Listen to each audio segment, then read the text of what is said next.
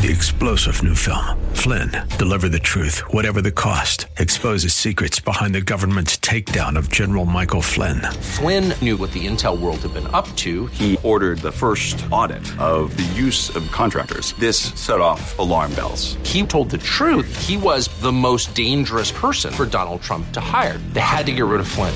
Flynn, deliver the truth, whatever the cost. Available now. Watch it today. Go to salemnow.com. Salemnow.com. Today is Communion Sunday, and our um, communion meditation is taken from uh, the first letter of Peter, First Peter chapter five, verses six to ten. Uh, the message is appropriately enough entitled "Victory in Praying." What a way to start the year than to speak about victorious praying. It's part of our theme for 2022 that we've entitled becoming vessels of honor. And uh, I, I want to repeat when we speak about praying, we're talking about victorious praying, not just praying, because we want to honor God with our praying.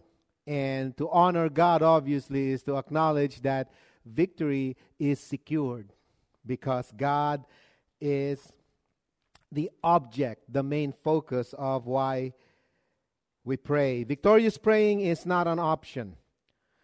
And it's and, and, and prayer is a weapon designed not for us to fight our battles, not just to fight the battles that we face, but to win our battles.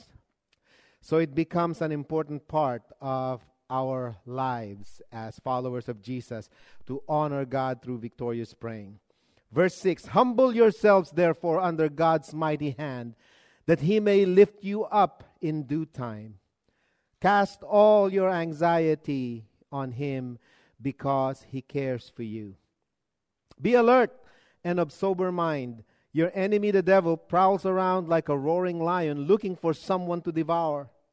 Resist him, standing firm in the faith because you know that the family of believers throughout the world is undergoing the same kind of sufferings. And the God of all grace, who called you to his eternal glory in Christ, after you have suffered a little while, will himself restore you and make you strong, firm, and steadfast. There was a man, uh, his name was Ed, and he used to live here uh, at church. He was often in trouble with the law, and he you know, came out of jail looking for a place to stay, and we brought him in uh, until he can get his uh, life back together. Uh, made an arrangement with his parole officer that he, we will be uh, taking care of him uh, for several weeks or months, however long it took.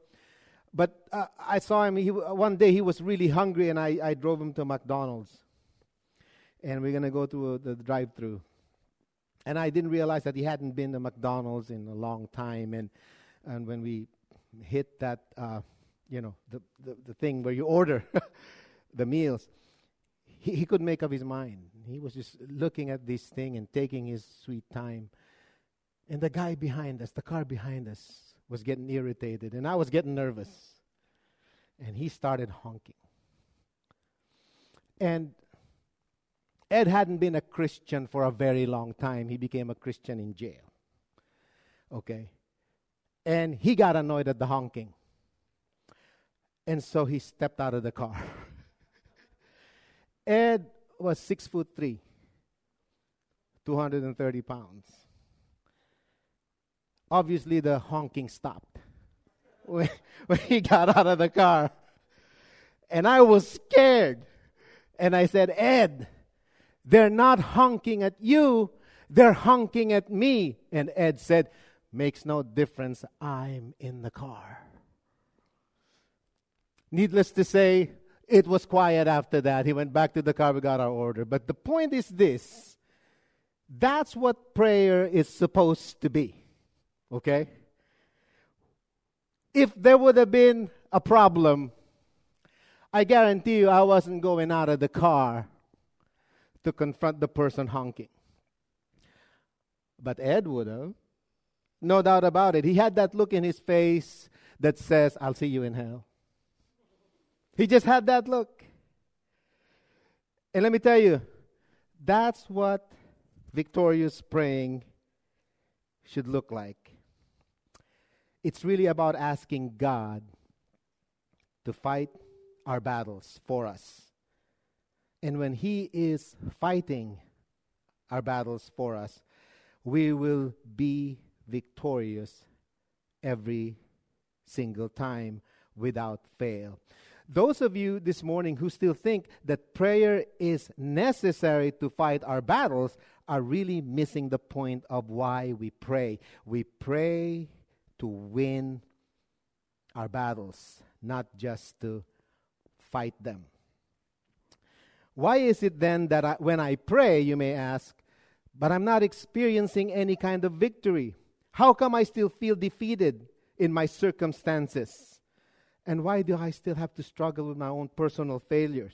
Our scriptures this morning will help answer some of those questions, hopefully. Because the scriptures this morning gives us three valuable insights about victorious praying, okay? We're going to talk about the goal of victorious praying. What are we really up to? What, what is the goal of victorious praying? And secondly, we need to realize that praying is a gift. Victorious praying is a gift. And thirdly, victorious praying is guaranteed. And we will try to unpack these things from our text in 1 Peter chapter 5 verses 6 and 10.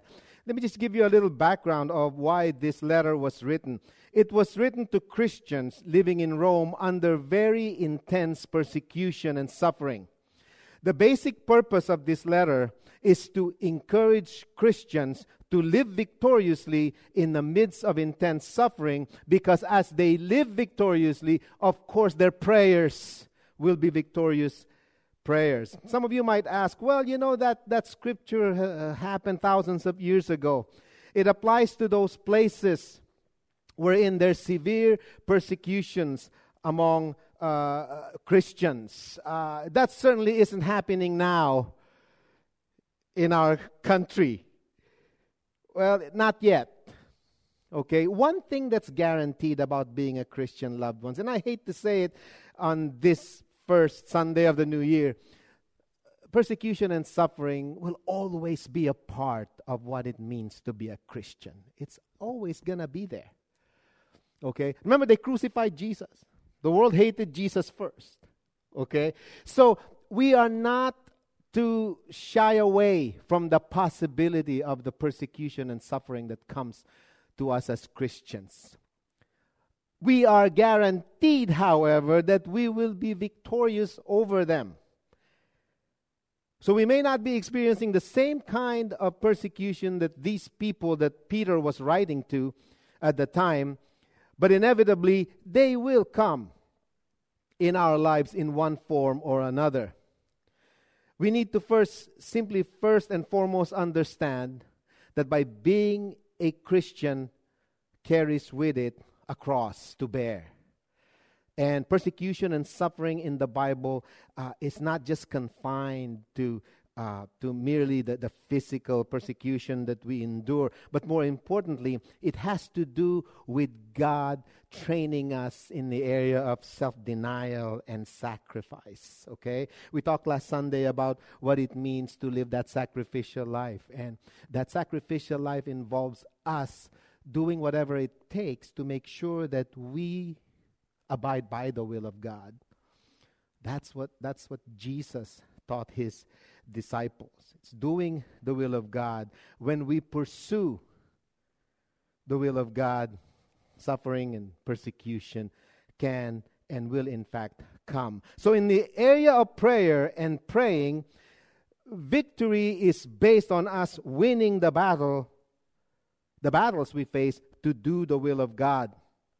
We know we are winning the battles in life when we remain in the circle of God's will, regardless of our situation and circumstances. That's what it means to live victoriously. So let's take a look, at, first of all, at the goal of why we pray victoriously.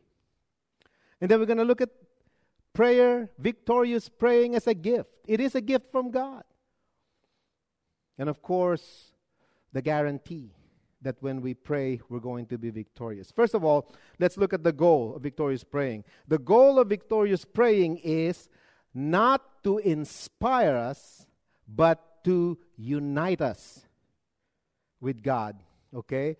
Victorious praying is not inspirational, it's for union with God. Look at verse 6.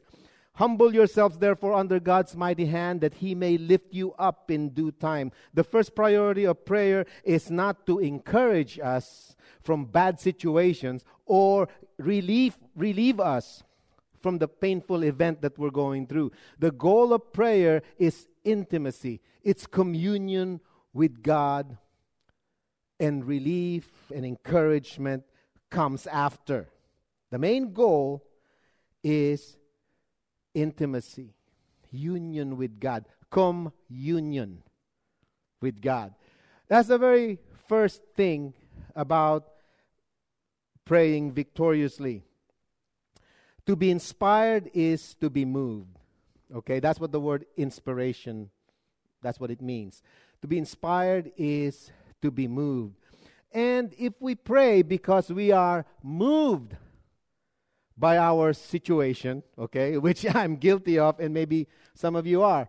You know, what will move me to praying? Sometimes what moves me to praying is the fact that I have pain in my body. Sometimes it's because I'm going through some terrible things. Sometimes it's because I, I want God to do something for me. I mean, those are, those are things that inspire us, that moves us to praying. But it takes humility to come to God to for the for the basic and and and simple purpose of communicating to commune with God. The goal of praying is communion.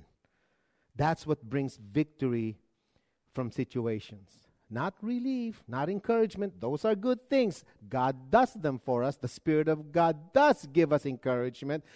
The Spirit of God does relieve us from some of these things. But to look at prayer as merely a way to move us so that we can uh, be relieved or be encouraged in our situation is really missing the point of what it means to pray. And that's why sometimes we get frustrated because we pray to God, and sometimes, you know, we think that God isn't listening, He's not even answering. That's not true. But the main goal of victorious praying is union with God.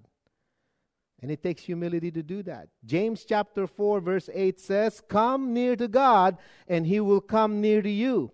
Wash your hands, you sinners, and purify your hearts you double minded. What James is saying is that we need to come to God with the idea of being with Him, with pleasing Him, with communicating with Him, not simply to petition Him for something. He wants to be pleased rather than for us to come to Him with all the petitions. Now, that doesn't mean we can't pray to God and ask Him for things. That doesn't mean we can't pray to God to petition for something. But the goal, the primary focus of praying is intimacy with God. God wants to speak to us and He wants us to hear His voice. God wants us to hear His voice because hearing His voice leads to knowing His will. But sometimes we get it backwards. I know I get it backwards. We often approach praying as simply talking to God, and God, you know, doesn't have to talk back to us. God doesn't have to say anything, and sometimes we just do all the all the talking, you know. And it's true with our relationships, isn't it? I know in in in my own relationship, when when someone uh, uh, when I'm talking to someone and that person engages with me, I, I feel good. I mean, you know, I mean, I, with my with my own wife, you know, when I talk to her, you know, when when she responds to me, when when she she um, she hears what I'm saying, when she uh, interested in the subject matter that I'm talking about, it doesn't take much for me to do anything she asks. okay, I don't even have to be told to take the garbage out. You know, that, that's, how, that's how simple it is for me. But when somebody, when, but, but when you're talking to somebody and you know that that person isn't really you know interested in in in you and in the conversation uh, sometimes you will do things for that person just because you're good and i don't want god to be that to me i want god to respond to me not because he's good and he is good but because he enjoys that communion he enjoys that intimacy with me god believe it or not god's looking for that God wants to hear your voice, and He most certainly wants you and I to hear His voice, okay? In our prayer, sometimes we prioritize our need as if God just it's just there to respond to us at our beck and call. But God created us to speak to us about Himself, about His will. Why did you think the Bible says the Word became flesh? Why did Jesus become a person. You know, the Bible says in First John, in, in, the first chapter of John, and the wor- Word became flesh and dwelt among us for a while. Here, here's why. You know, the Bible says that the heavens declare the glory of God. You don't really need to have to, to look very far to understand that there's a God. The Bible says just look into the heavens, look at the wonders of creation, and you'll be convinced that there's God. But that is that true? No. People didn't believe even though it's evident that there's a god. There's still people who says well you know i mean you know the evidence might be all over the place but i'm not going to believe. That's why the word became flesh. Because it's not enough for humanity to simply look at the evidence in the, in creation to believe that there's a god. So the word became flesh. His name is jesus. Do you want to pray victoriously Allow God to speak to you through His Word. Don't cut Him off.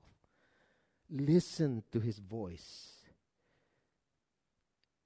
Honor His Word. Honor what He has to say. What He has to say is, is, is not just for His own glory and His own goodness, but it's also to our benefit. Okay? If there's if there's anything that I could encourage us as a church and as individual Christians is to make that commitment this this coming year to to hear God speak. He speaks to us through his word.